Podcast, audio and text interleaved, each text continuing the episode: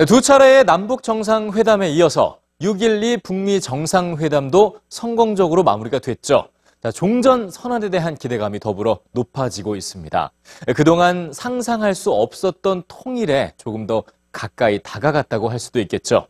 오늘 뉴스에서는 이 통일을 준비하며 교육의 역할은 무엇인지 독일의 사례를 먼저 만나보입니다. 역사적인 북미 정상회담이 성공적으로 마무리되면서 전 세계에서 한반도 통일에 대한 관심이 커지고 있습니다. 독일은 1990년 베를린 장벽을 무너뜨리고 우리보다 먼저 통일을 이뤘는데요.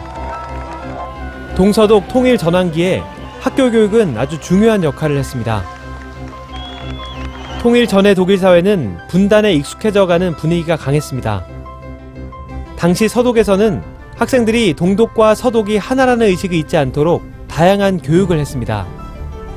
서독 정부는 1978년 모든 수업에서 통일 문제에 대한 관점을 반영하도록 독일 문제에 대한 지침을 작성했는데요.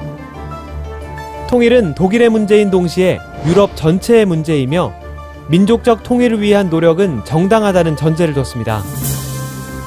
그리고 독일의 국민들은 공동 국가를 갖고 있진 않지만 하나의 공동 국적을 가지고 있다고 강조하면서 독일 문제를 역사, 일반 사회, 지리, 국어 과목에서 다루기도 했습니다. 이에 따라 서독의 학교에서는 분단 문제를 다룰 때 동독과 서독의 차이점도 있지만 서로 공통점도 많다는 점을 강조했죠. 일반 사회 과목에서는 동독의 지배 체제와 이데올로기, 사회 경제적 상황들에 대해 다루기도 했습니다. 한편 동독의 학교에서는 군대처럼 국가에 의해 통제되는 가운데 일부 교사들이 공산주의 수업 시간에 지식 전달에만 집중하며 정치적인 내용을 되도록 배제하려고 노력했습니다. 전문가들은 독일의 통일 교육의 장점에 대해 특정 내용을 주입하기보다 학생들이 분단 문제를 비판적으로 이해하고 스스로 답을 찾아가는 열린 방식으로 진행되었다는 점을 말합니다. 물론 아쉬운 점도 있습니다. 통일을 계기로 서독의 교육 체제를 개선할 기회를 놓쳐버린 측면도 있다는 것인데요.